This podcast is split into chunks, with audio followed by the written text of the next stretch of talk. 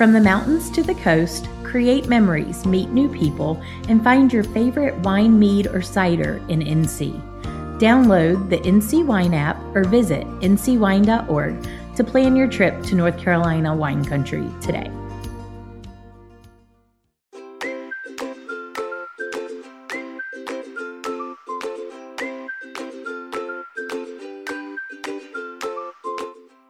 I'm Matt. And I'm Joe. We're the NC Wine Guys. Welcome to season six of Cork Talk. To celebrate six years of Cork Talk, we wanted to look back and feature six of our best episodes. We will also feature six new episodes this year, like this one, featuring Laura and David Comer from Gioia dell'Amore Cellars in Mayodan, North Carolina. Two more quick notes before we begin. We're happy to announce that Wine Class with the Wine Mouths is back. Each of our new episodes will have a new lesson about wine. Each episode will also have a quick word from our sponsor, the North Carolina Wine and Grape Council. You can learn more about the council by going to their website, ncwine.org. So sit back, pour a glass, and listen.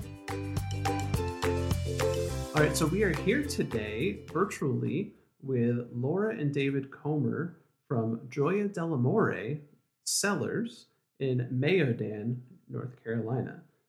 Laura and David, welcome to Cork Talk. Thank you. Thank you very much. We're excited to be be here on this podcast. So, welcome as we kick off uh, a new season of Cork Talk. We thank you again for joining us. So, tell folks uh, a little bit about yourselves and a little bit about Gioia dell'Amore. So, I'm Laura Comer, and um, my background is in finance and um, administration in healthcare. And um, we'll tell you a little bit more about our story um, that kind of bridges to this. But um, this was a dream of ours for about 10 years, and um, we're very excited to be part of a new community in Mayodan, North Carolina. And, and I'm David. Uh, my background is chemical engineering. Um, worked in uh, parts of, uh, I guess, oil and gas for many years, and actually today I retired from oh. that, and I'm now you know full time with my my love and partner in Gioia dell'Amore Cellar. Well, congratulations on that. What better way to retire than recording a podcast episode? Here we go. we're, we're honored that you chose to to spend your first day of retirement with us. So thank you. So give us a little bit of background on Gioia dell'Amore, how it, how it got started and where he got the name. And we know it used to be uh, it originally started as Autumn Creek Vineyards, but give us a little bit of background about the property and, and then your story as as the second owners of of this wonderful establishment. Sure. So uh, the property uh, that became Autumn Creek Vineyard was a tobacco farm. Uh, currently, it covers about 96 acres, and there's a hundred plus year old farmhouse and what's uh, been identified as one of the best collections, surviving collections of uh, uh, outbuildings around uh, this era of uh, tobacco farm in Rockingham County. A local couple purchased the the farm in 1998 and began experimenting with different varietals and did the initial planting and converted uh, one of the tobacco barns into what is we now know as Cabin in the Vines and operated out of that until the tasting room was built in 2007. And then uh, since then, additional cabins have been added, an event pavilion, and uh, and then we came into the picture in 2021. Excellent. It's hard to believe it's been that long. So so already, it's like time flies. Definitely. and then to the question of um, of our start into this and how our journey started. So it was about a decade ago. And um, my older sister, Julie, at the time was living in Kansas City, Kansas. And we were raised in Houston, Texas. And David and I have lived in Houston our entire marriage of 33 plus years. Um, we've never moved from the same house or anything. So, anyway, Julie and her husband Dave, not to be confused with my husband David, um, were down in Sugarland, Texas, visiting us. And we were sitting by the pool in the backyard, sipping some red wine. I believe it was an old vine Zinfandel, which my sister loved dearly. And we were just visiting, and the conversation turned to what do we want to do next in life? You know, corporate America takes a toll on you, and what do we want to do next? We're not old enough to retire yet, but we, you know, what are we passionate about? To which my sister Julie said, Well, and she was my older, bossier big sister, put her hand on her hip and she said, I know exactly what I want to do. Um, so Julie, um, at the time, was a youth minister, and she loved taking her youth um, to um, mission trips in order to teach them how to give back. And they would build cinder block houses for people, and she would just teach teach her youth how lucky they are and how fortunate they are and how blessed they are um, by giving back and teaching them what other people in other countries didn't have. So she she put her hand on her hip and she said, "Well, I know exactly what I want to do. I want to go to a foreign country, probably South Africa or South America, and go to a place where they have no way to sustain themselves economically, and there is no economy, and build an economy through planting grapevines." Making wine and talking to them about Jesus. And she really had a vision for this. And we kind of, of course, I'm kind of the goofy, romantic little sister, and she was the smart older sister, bossy big sister. I don't know if I mentioned that. I said, you know, if I may, we kind of have the skill set for that. So Julie's husband, Dave, um, was a landscaper and a um, irrigation guy. So he had that skill set. My husband David, as he mentioned, is a chemical engineer. So even before we went to winemaking school, he understood the fermentation process and laboratory testing and some of the things we learned in winemaking school. He had a way head start and was a good coach for me through that process. And then I'm a CPA slash MBA and have worked in healthcare my entire career.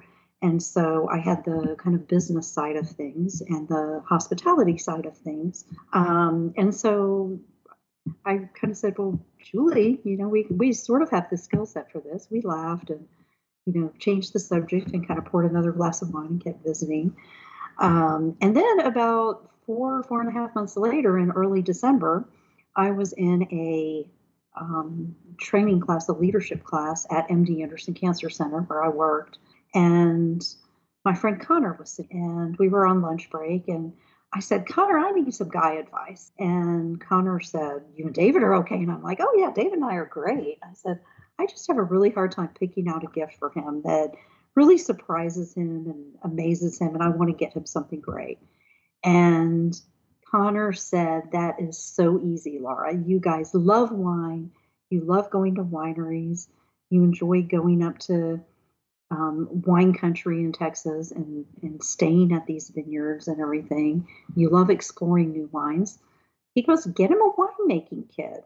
Well, Connor was a home brewer. I was like, you are brilliant, Connor. What a great idea. And thinking back to this conversation several months earlier, that became David's Christmas gift. It also became my sister and Dave's Christmas gift. And so I bought two winemaking kits and we all started making wine. They were in Kansas making wine, we were in Texas making wine, and we would have these little competitions with if we do this, it changes the flavor of the wine, and we just had fun with that um, for about 18 months. And unfortunately, 18 months later, um, Julie Julie was diagnosed with stage 3B ovarian cancer. And um, of course, that's not your garden variety cancer that you can just get treated anywhere. And I was very blessed working at MD Anderson. Uh, we got her in in, I think, two days, even though she was out of state. We got her in very quickly. Um, and while we only had her company for an additional 13 months, she passed 13 months hmm. after diagnosis at barely 54 years of age. Mm. But the beautiful part of the story is Julie moved in with us, and I had more time with my big sister in the last year of her life than I had had in the last 10 years because she had moved away. And um, between her chemotherapy and her surgery, um, she had a little break and she could have wine again. And it was right around David's birthday. So um, for her chemo gift, ending chemo gift and David's birthday, I gave um, the two of them a wine assessment class. And so the three of us took that together. So we took our first course with Julie. Yep, WSET level one. Yeah. And um, then we, you know, you're looking for when you're going through something like cancer, I'm sure you've been touched by that too, by somebody in your family. you're looking for positive things to talk about. So we're sitting around the kitchen table and it's like, hey, let's talk about the winery. And I don't want to talk about that. She said, I don't want to go to a foreign country anymore. My whole perspective has changed. I need to be near our family, you know, and my children and my grandchildren. And um, I just don't want to talk about that. And I'm like, I know, let's talk about a name. She said, Well, um, I don't want to talk about like, I know, I know. So I took French in, in high school. I said, How about joie de la vie, the joy of life in French? And she goes, French? She said, We have talked about how we don't like snobbery in wine and we don't want our winery to be snobby. She goes, French doesn't fit at all. She said, It has to be Italian. And um, I love Italian wine. I love going to Tuscany. I love the Montepulciano. You know, that's what I like. And so I said, Okay, Julie, you have a good point. And um, we started, we, we tried to translate that into Italian. And in Italian, it was Gioia de Vita. And I said, Julie, that's not going to work. I said, I've had just enough marketing to be dangerous, but that is too masculine and not feminine. It needs to be romantic and joie de la vie just flows. And she looked at me like, You're my silly little sister, marketing, schmarketing, whatever. It needs to be Italian.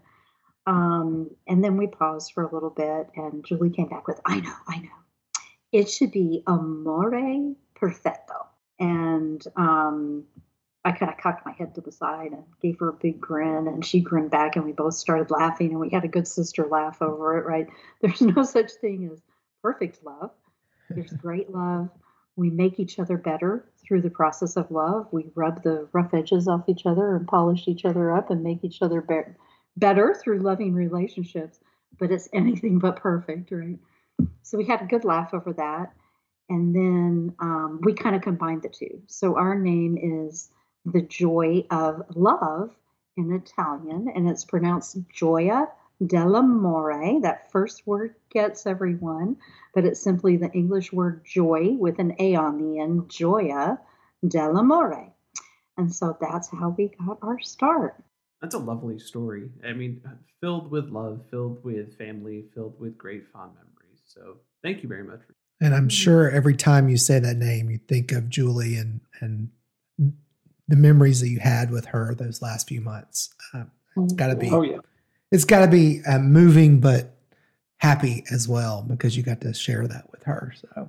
Well, and knowing you know the our business name you know, ties directly to you know to her. Right.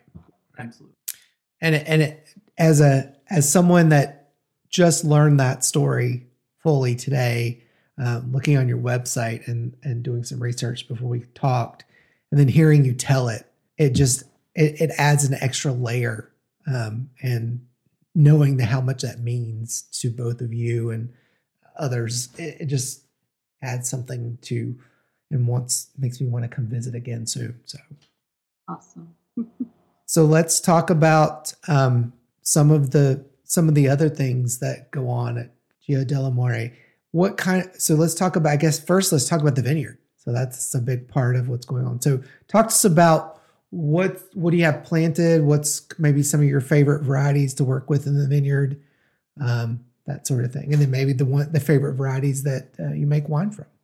Okay, so currently we have around eight acres of planted vines. Uh, we have some very young vines uh, for in, Sauvignon Blanc entering fourth leaf uh, that we're excited about to get really good production from. Uh, we also have uh, Traminette, which is uh, has done extremely well. Have a uh, wine that we'll release uh, in January called Cherish, which is a an off-dry Traminette, off-dry Traminette that's lovely. We have Chambourcin, which has been kind of the the staple grape, great production, very vigorous. We have a small planting of Merlot, a field of uh, Pinot Grigio that we're, we're, we're diagnosing issues with uh, this spring, and then a field where we test planted some Italian varietals uh, um, last year, and uh, they didn't fare well. So we're in we're considering our options uh, for new varietals, and there, there are obviously some exciting options out there. We, we love Italian varietals. Um, they're a challenge to grow here. So, uh, but we're having fun with the possibilities of, of what's out there. Oh, yeah. And of course, that planting of Italian included Montepulciano in honor of Julie. So we may go back there because there are some people having success with the Montepulciano in this area. A lot of it could be very site specific too. So maybe the test block isn't the place for it. Maybe there's another another spot on the property where it'll work just well. So definitely keep on trying. And I think it's like it kind of fits in with the chemical engineering side of things too, because it's just a bunch of testing and trying out things and seeing what are the results. I mean, on a much longer time scale than I'm sure you're used to in a laboratory, but I think oh, yeah. you're, you're dealing with years here instead of just you know hours or weeks. So that's true.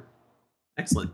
So, um, talk to us a little bit about the the wines then that you're that you're making with the grapes, or that you're also kind of offering as part of your your offering here. So when we got here, they had eleven different wines on their list. Um, and as new winemakers, we vowed together that we weren't going to change the 11 that were there because we didn't want takeaways for our customers. Um, so we vowed that we would reproduce them and get as close as we could to exactly what they were doing. Um, but we have added to that, and we are up to 21 wines right now. Yep. Um, and so we've made um, we've made uh, some changes, a lot of changes to the menu, and have really evolved it since we have been here. Um, some of our new additions. So, very recently, for our second birthday, um, we introduced a new Meritage wine. Um, that her name is Embrace. All of our names are these playful, romantic kind of names, which is very reflective of of our relationship. Mm-hmm. Um, and she she is a beautiful, big, bold red. We this um, fall we added a holiday wine that is all estate grown Chambourcin, and her name is Glowing Ember. Mm. Um, which I don't know if you've ever tried a glug wine. G L O G G is a Scandinavian yes. Mm-hmm. Norwegian. Yeah. Well, glug translates to English to be glowing ember. So it's kind of an honor to my Norwegian heritage, and we created this wine. It's very much like a mulled wine, but we put the spices in when we are making the wine. And so it has um, some cinnamon, some anise, some ginger. David happens to be drinking that. Right That's what's in the glass right now. excellent, excellent. So it, it, was a beautiful holiday release, and we released it um, early November. Actually, at our wine pairing dinner in November, we re, we, we released that new line. Um, like David mentioned, we have the new estate grown Traminette, whose name is Cherish. That one's coming out. Um, we have a new sparkling um, almond wine that we will be, it is um, being carbonated right now. We blended it two weeks ago, a week and a half ago. And um, her name is Giggles. So that's coming out. We also added um, a traditional method, a champenois method um, sparkling wine, a higher end, one of our uh, reserve wines. Um, and her name is Flirt. And we introduced a new Chardonnay. Reintroduced Chardonnay, a lightly oak Chardonnay. We uh, uh, our initial introduction was a dry rosé, which there were no rosés on the menu, and so our first harvest of Chambourcin with a little Merlot created this delightful um, uh, dry rosé that uh, we continue to enjoy. And then we also created a uh, forced carbonated sparkling off dry version of that one called First Kiss. And those twin sisters are the only wines that we've made that we've entered into a competition, and we put them in the North Carolina Fine Wine Competition um, this in 2023. Mm-hmm. Um, and they both placed. So we were very excited as new winemakers that a couple of our first wines. Oh, and then we forgot about our off dry Riesling. We also produced an, uh, we had a semi sweet Riesling on the menu when we bought the place. And we produced, we wanted more of a French style. Um, she's like one and a half percent residual sugar, just a little hint of sweetness. Um, a, a, more delicate, a lot of minerality on that one, but you still get the pear and the dried apricot on it, but just not as sweet as the semi-sweet Riesling we had on the menu. Yep. those are all our new introductions. Well, in production, we're making a dry Chambourcin this year. So we've, we've done rosé with our Chambourcin. We've done the the holiday uh, glug style with our Chambourcin. Now we're going to make a, a dry one. It's in it's resting in barrel now and then we have some other interesting reds uh, that we're hope, planning to introduce in the summer as well. I mean, that just goes to show you how versatile Chambourcin can be because it can pretty much do whatever you want it to. It can be a nice dry red. It can be a nice glug, which I think is very interesting, very fun that you're doing that. So I'll have to stop by and grab some of that. It's always a, a little kind of, you know, secret thing that you enjoy sipping on. And it doesn't have to be secret. It can be, you know, sip out there, sip out loud. So and I actually uh, think it might make uh, a nice uh, port style. mm. Oh, absolutely. Yeah, it can definitely do that as well. That may be something to play with in the future. Oh yes, oh yes, and congratulations on the on the placements, the wins as well. So that's uh, it's always a good feeling when you're just kind of starting up. You're like, oh yeah, people are really enjoying this, so that's great. Absolutely. Thank you. Well, I think we're actually at a really good spot to take a quick little break for our wine education segment. But when we come back, let's talk a little bit about some of the events and some of the uh, happenings that you have going on there at the the venue itself. Okay. Sounds great.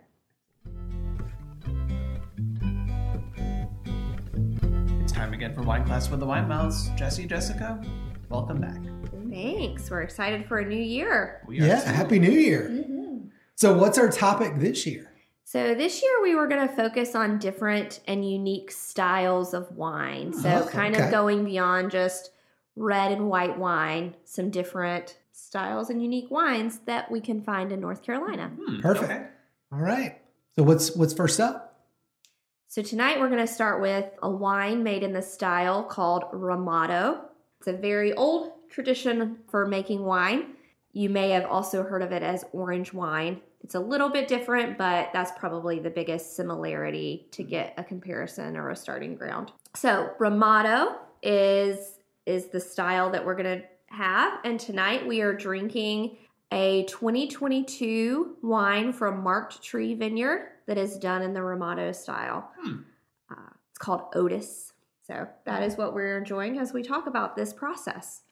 Well, it's good to know what we're drinking then. Yes. And a fun fact we picked this wine up when we went last summer for the um, Digital Media Summit.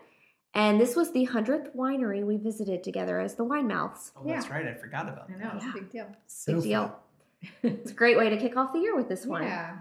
So tell us a little bit more about this wine then. So this specific wine from Marked Tree, as I mentioned, done in the Ramato style, also called amber wine, is made with North Carolina grown grapes, Pinot Gris or Pinot Grigio, but Marked Tree calls it Pinot Gris.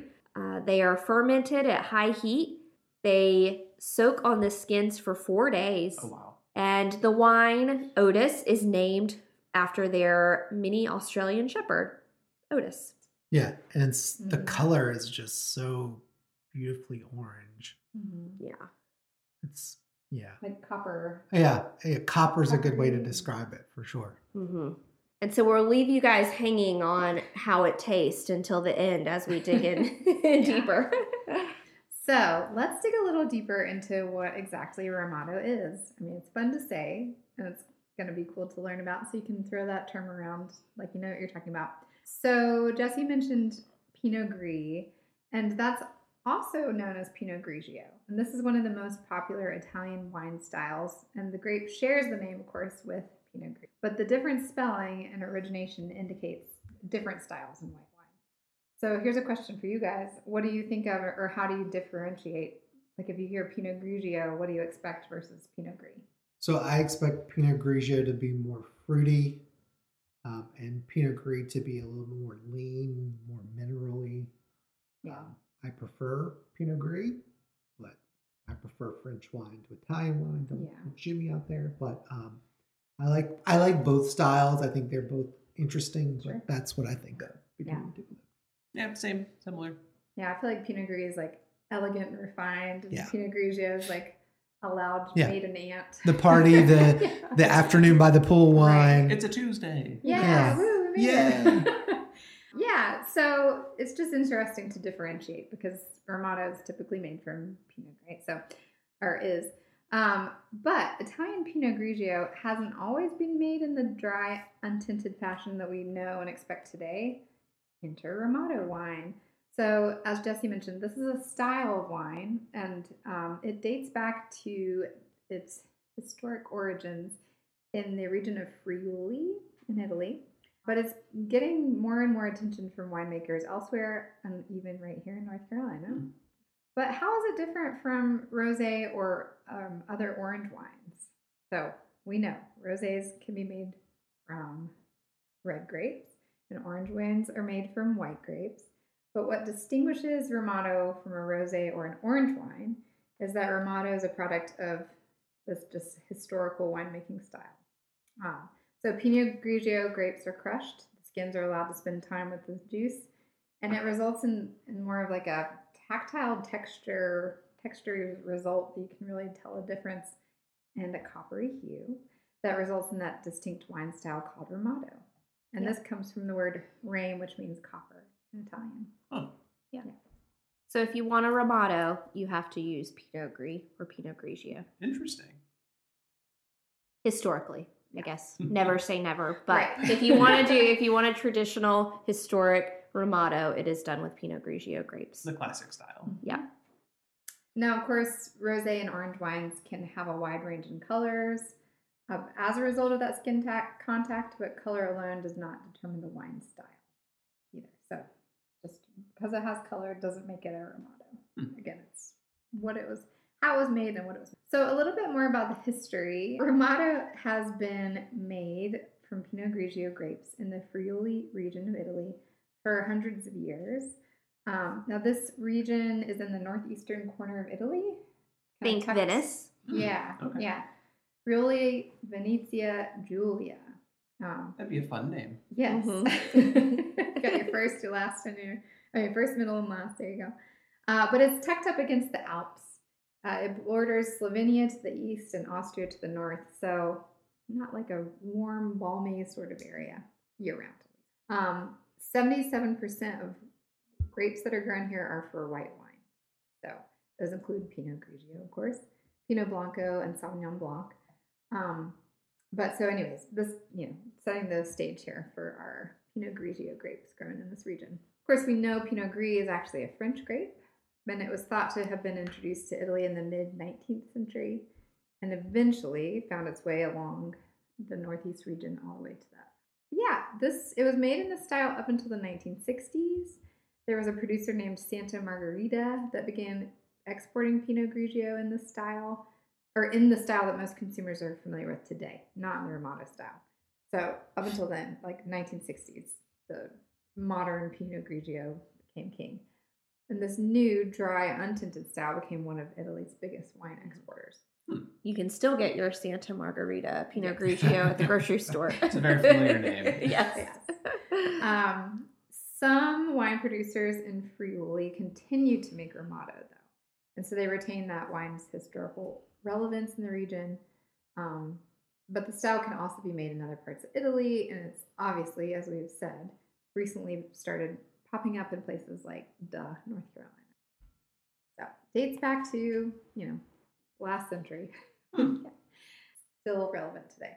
So just a little more on how it's made. We kind of talked about it and comparing it to rosé and orange wine. But so first is kind of this idea of color. So we're looking at our wine. You guys can't see us, but it's not necessarily rosé. It's not necessarily orange. It's kind of a coppery color. That's because Pinot Gris, Pinot Grigio is not a white-skinned grape. It's not a red-skinned grape. It's a rosy gray tone. So I found this gris means gray in French and grigio means gray in Italian.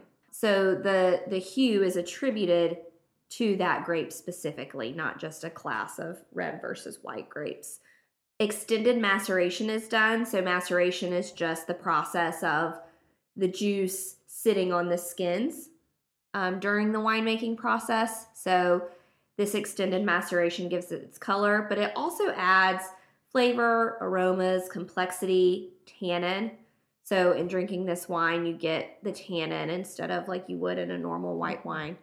One thing to note, you have to be very careful with oxygen during the winemaking process, specifically for this type of style, because having the lack of oxygen helps retain the color and aroma compounds hmm. because the color is such a kind of a fickle thing in the winemaking. You really want to be careful with that. You can also do shorter macerations if you want it fresh, lighter. It would probably be, be more peach instead of copper if you did that. But um, another interesting thing in the winemaking process, these wines can be oak aged. Uh, so we don't normally see that with rosés, but the Ramato style can be oak aged. Very interesting. Yeah. So now the fun part. Mhm. We get to taste this wine and see what we think. Yeah. It's very perfumey on the nose. Mm-hmm. Yeah, much more depth than you would find in just like a regular Pinot Grigio or Mhm. another white, really. Almost a hint of honey. Mm-hmm. And then again, I get some honey. I get I get a little orange peel. Um, There are some tannins too. That yeah, Yeah. definitely tannin. Yeah. Yeah, that like a mouth. It's not like super crisp like Mm-mm. like you might find a, a- Yeah. with a white wine, but Right. Definitely has It's nicely body to it too. Like Yeah. it's more like a whole milk style. Body Mhm. yeah, it's full bodied, Yeah.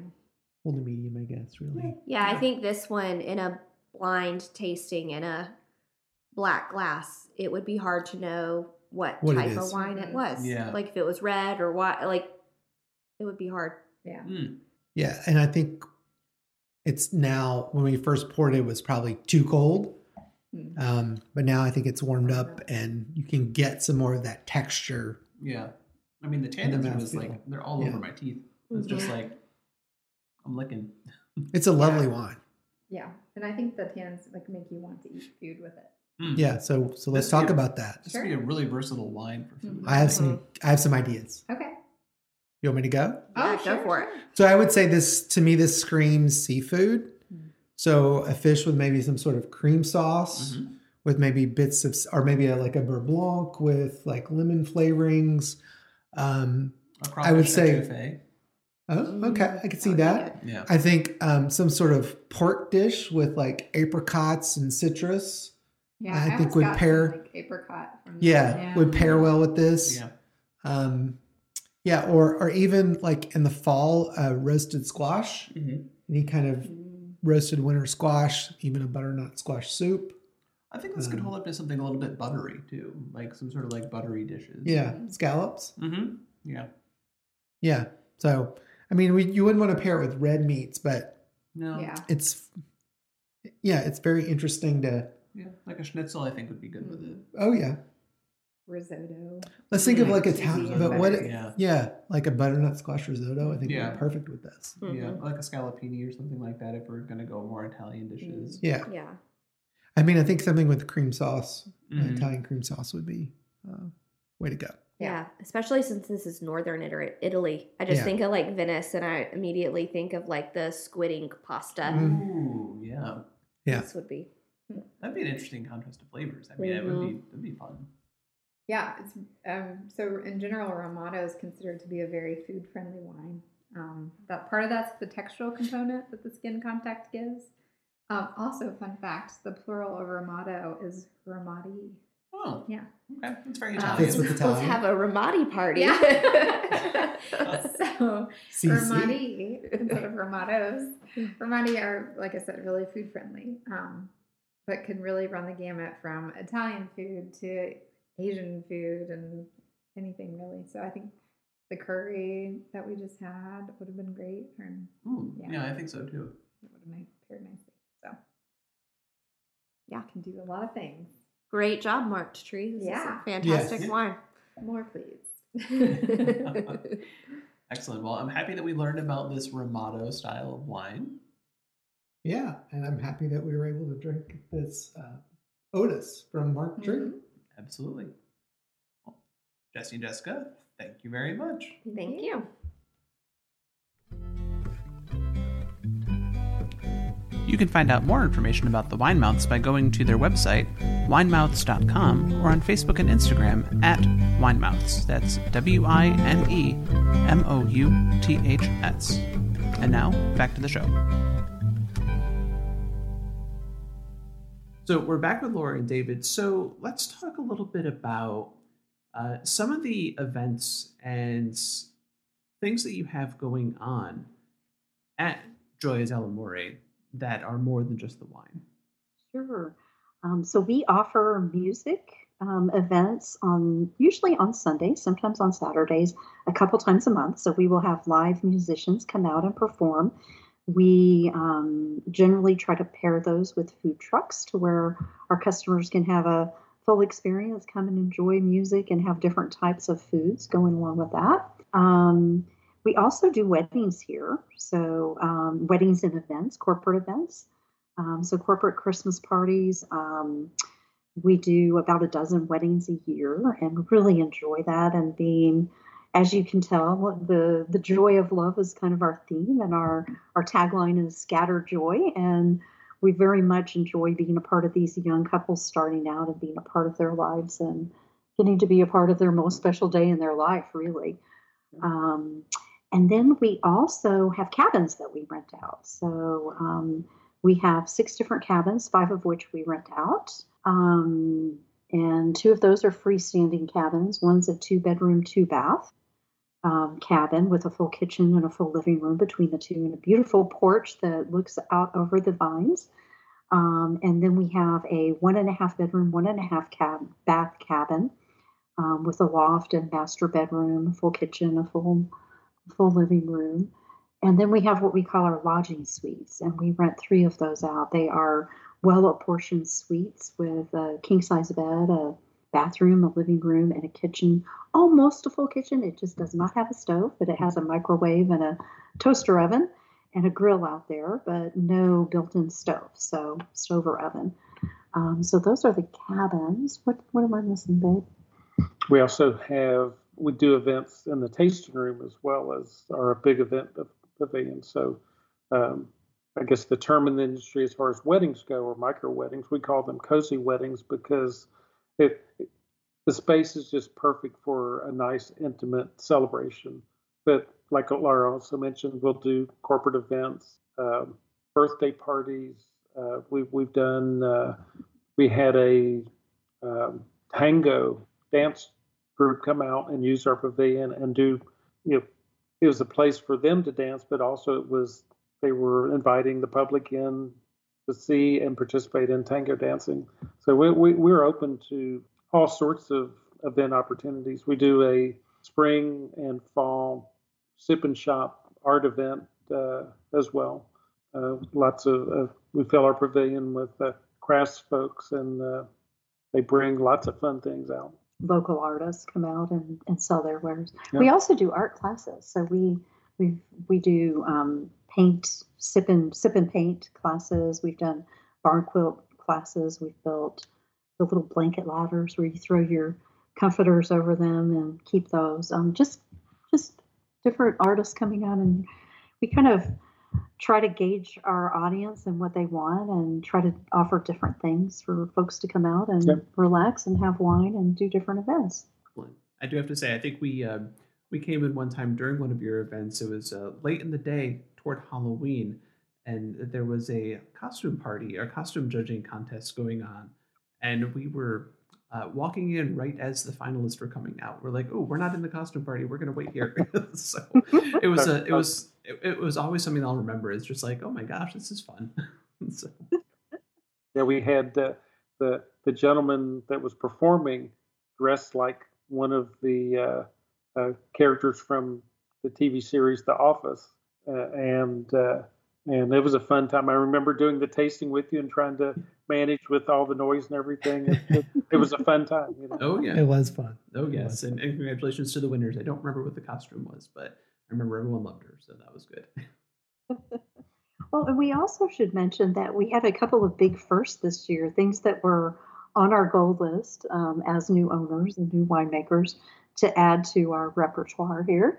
And one is our wine club. So we were able to launch our wine club in October and had our first wine club pickup. And um, our, we have a growing membership there. We're over 20 members now. So we're up and going and growing with that. Nice. Um, and we we also had our first wine dinner. So we we did a five course wine pairing um, in early November, and it was a it was a great time. We sold out, and we're having our second one in February. We plan on doing those three to four times a year.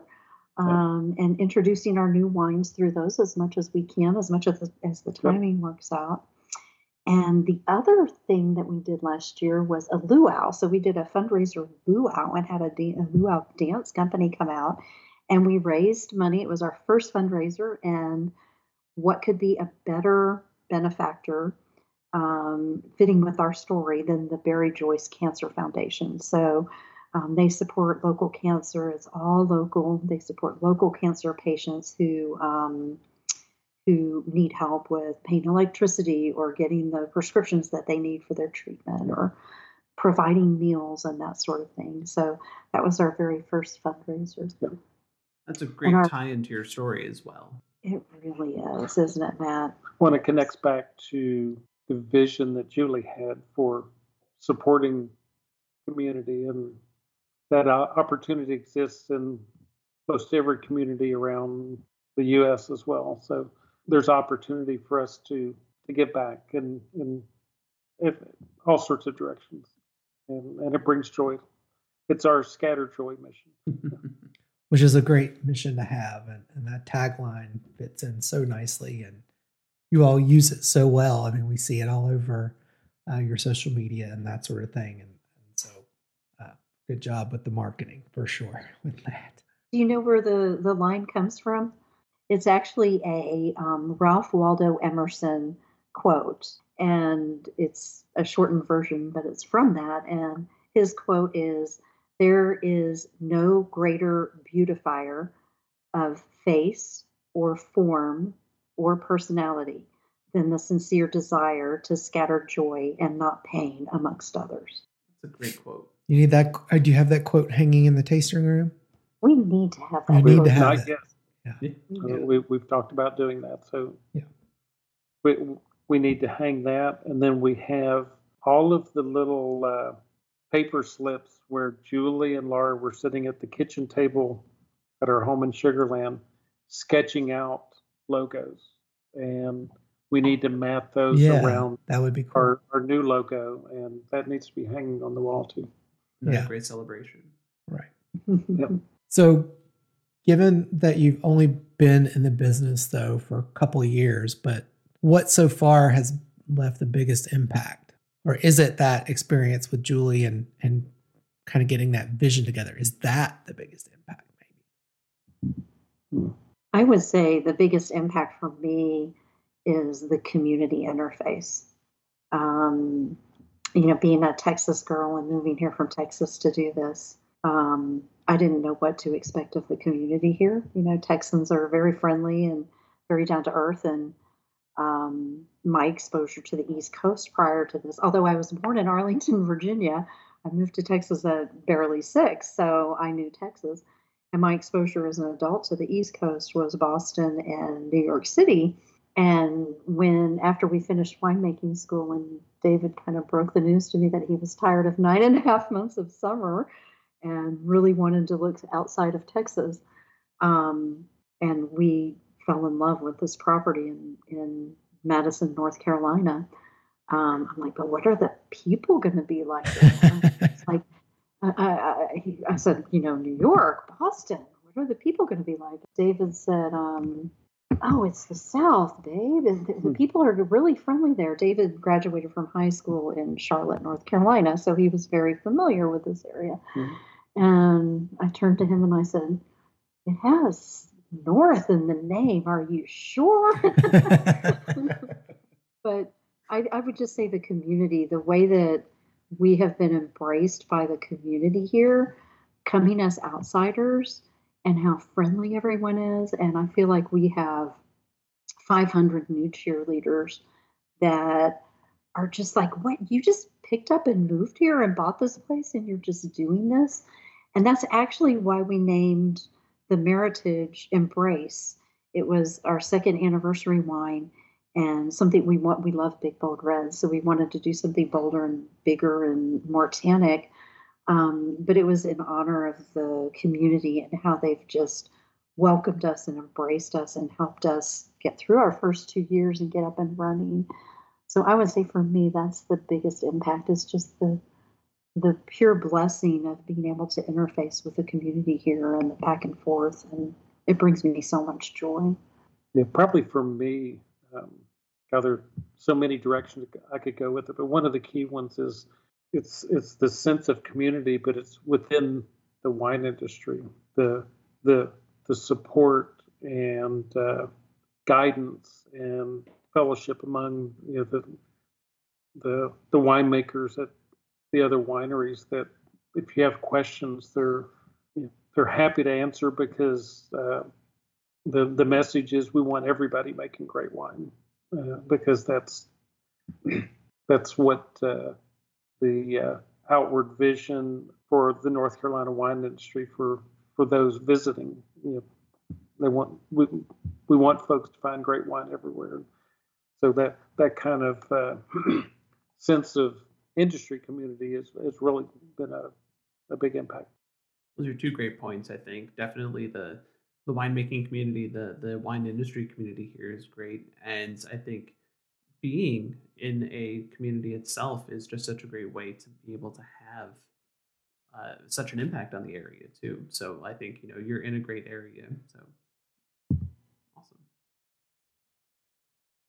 So tell us a little bit. I, in, in the past, you've told us a little bit about all the things that you've done so far.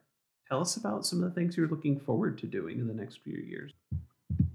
I think one of the key ones, uh, you know, we're we're kind of a, a, remote location. You know, there there is uh, you know Mayodan and Madison nearby, and Stoneville and other towns. But uh, when folks come out here, we like to we would like to be able to offer more food than the simple charcuterie items that we have, and so getting uh, our catering kitchen permitted for food prep, and uh, we would love to uh, have a pizza oven to make uh, um, our style of pizzas and offer those. Um, I do miss Texas brisket a whole lot. Of course, I've been saying that for two years now. Uh, but uh, an outdoor kitchen with the ability to to really smoke brisket, uh, want want to get there as well probably probably a couple couple of the key things for me. How about you? Yeah, I agree. We we actually the trip that we came out here the first time we looked at this property to consider purchasing it on the way home our daughter who was in culinary in high school she's not doing that for a living but it was something she was very interested in and the three of us were driving back to texas together and we actually made a pizza menu and we have all these great playful names of pizza. They all hint, they all have the word love in them, but the pizza kitchen is high on my list too. Um, definitely. Um, I look forward to also just creating great new wines. Um, you know, some of the things that we have in process right now, yeah. um, and just continuing to um, evolve through that process and come up with our own styles and everything. Like I said, yeah. we were we were very committed to not changing the things that were here, but it's been such a great journey to create the new ones that we have and to continue to do that as a couple and have both of our different influences like on these different wines and the favorite things we David loves a great port. I love bubbles. It's actually my grandmother name. He's Pops and I'm Bubbles. Um, doing some some of those things with our wines, I really I look forward to that yeah. very much. And and blending, we love you know, blending, cre- creating, you know, whether it's a white or red. And of course, we, we generally think more so of reds, but it, it, it's exciting some of the things that we have on our near term uh, calendar um, you know, for new uh, for new reds and but even um, though we're not doing takeaways, we are adding our influence on the new bottlings of things that we have. You know, our, the Merlot and Cab that we've had previously, we've added a little more tannic structure while maintaining the you know, the nice you know, fruit notes that each of those had. Uh, you know, we're we're putting our our ourself into the new bottlings, and that and that's a lot of fun. Yeah, it sounds like you're make you're doing a good job of um, keeping the tradition alive with, with, that that started with Autumn Creek, but but now it's expanding and and and moving forward as G- Gioia dell'Amore. So that's uh, that's that's a great way to do that as second owners. And, you know, we're starting to see a little bit more of that in North Carolina as, as 20 years, 20 plus years ago, folks, folks first started getting into the industry. And now those folks are finally saying, okay, it really is time to retire now. And, and so you're seeing a second, second um, round of owners come in.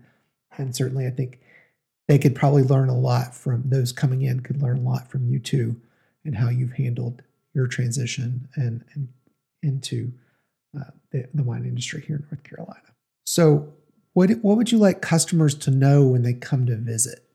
I think the that our customer service model really is um, scattering joy. Um, we're here for positive interactions and just creating that atmosphere. Um, we we believe there's something in wine for everyone, and it shouldn't be snobby. Um, you There- know, There aren't absolutes. You know, our, our palates are individual and and change on a daily basis as well. Uh, we're not going to preach absolutes with wine. It's it's about you know helping customers engage with their own experience with with wines and tastings and creating the in them if if the interest is there this you know wine assessment approach for them to gain more enjoyment. the wine appreciation side of things and the education side of things, Yeah. most definitely, in a non-snobby kind of way. You know, there's something for everyone. Yep. Sort of way, and to leave here um, feeling that scatter joy kind of atmosphere, and for them to pass it on to the next person that they encounter, because we all we all create energy in any interaction that we have, and we have 50% control in a one-on-one conversation over whether the energy we're creating is positive or negative and we can make that choice and like creating that joyful moment for people and then having them leave and pass that on to the next person they encounter maybe in the grocery line or at the post office or wherever um, that's that's what we really strive for I have to say, from our times being there, we can definitely pick up on that. So I think you're headed in the right direction with. Thank you so much that means more to us than anything thank you Yeah, I would second that. There's a lot of joy in that tasting room. So uh, it, it the name fits, and you all are doing a good job of spreading that joy and scattering it, as you as you say. thank you joe So maybe tell as we kind of wrap up uh, the discussion here. Tell tell folks where they can find you both physically and virtually, uh, and maybe uh, give us a little bit of rundown of your hours of operation. Okay, so uh, um, virtually our website is uh, gioiadellamore.com. Uh, That's G I O I A D E L L A M O R E dot com. and then on Facebook, we're gioiadellamore.com at Autumn Creek Vineyards. We also have a new uh, uh, wedding uh, page that just launched, which is weddings at Gioia dell'Amore. We're Um, also on Instagram on under Instagram. We're on uh, Wedding Wire and the Knot. As uh, you would probably search on Autumn Creek Vineyards on those sites. That's a little more challenging to do a name change on those sites. Uh, but uh, more information for those looking for a venue.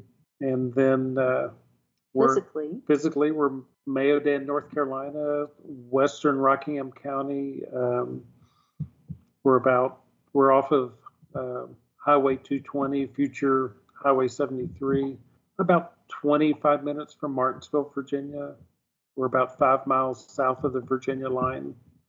Um, And about 40 minutes north of Greensboro on 220, Greensboro, North Carolina.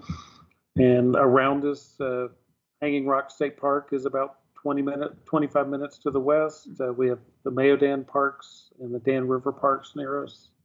Um, beautiful rolling uh, North Carolina Piedmont countryside. Excellent. And our physical address is actually 364 Means Creek Road, M E A N S Creek Road in Mayodan. Perfect. Well, Laura and David, thank you very much for taking time to have our conversation with us. I picked up on all the joy that you bring to everything that you do. So we're very excited um, to make our way back out that way and definitely encourage all of our listeners to do the same. Thank you so much, Matt and Joe. We appreciate the time with you and appreciate all that the two of you do for the North Carolina wine industry as well. Yeah, thank you very much. Uh, I've, I've enjoyed meeting you in the tasting room at uh, the Taste of uh, North Carolina event that you've been to. We look forward to welcoming you back next time. Thank you. That's it for this episode of Cork Talk. Thanks again to Laura and David. Scattering joy is their mission, and we encourage everyone to plan a trip to visit. If you like this episode, be sure to subscribe to the podcast and leave us a rating and review. It helps others find Cork Talk and lets us know how we can improve. And don't forget to follow us on social media. You can find us on Facebook, Instagram, and threads at NC Wine Guys. Until next time, and remember, the cork only talks when it's out of the bottle. Cheers! Cork Talk is a Freeman LLC production.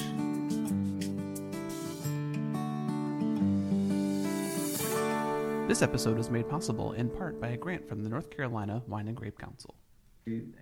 But like RM. Let me hold the bottle while I'm introducing the wine. though, Okay. Just so I can read it. And Just so you don't pour the rest of it in your glass. Yeah. So what?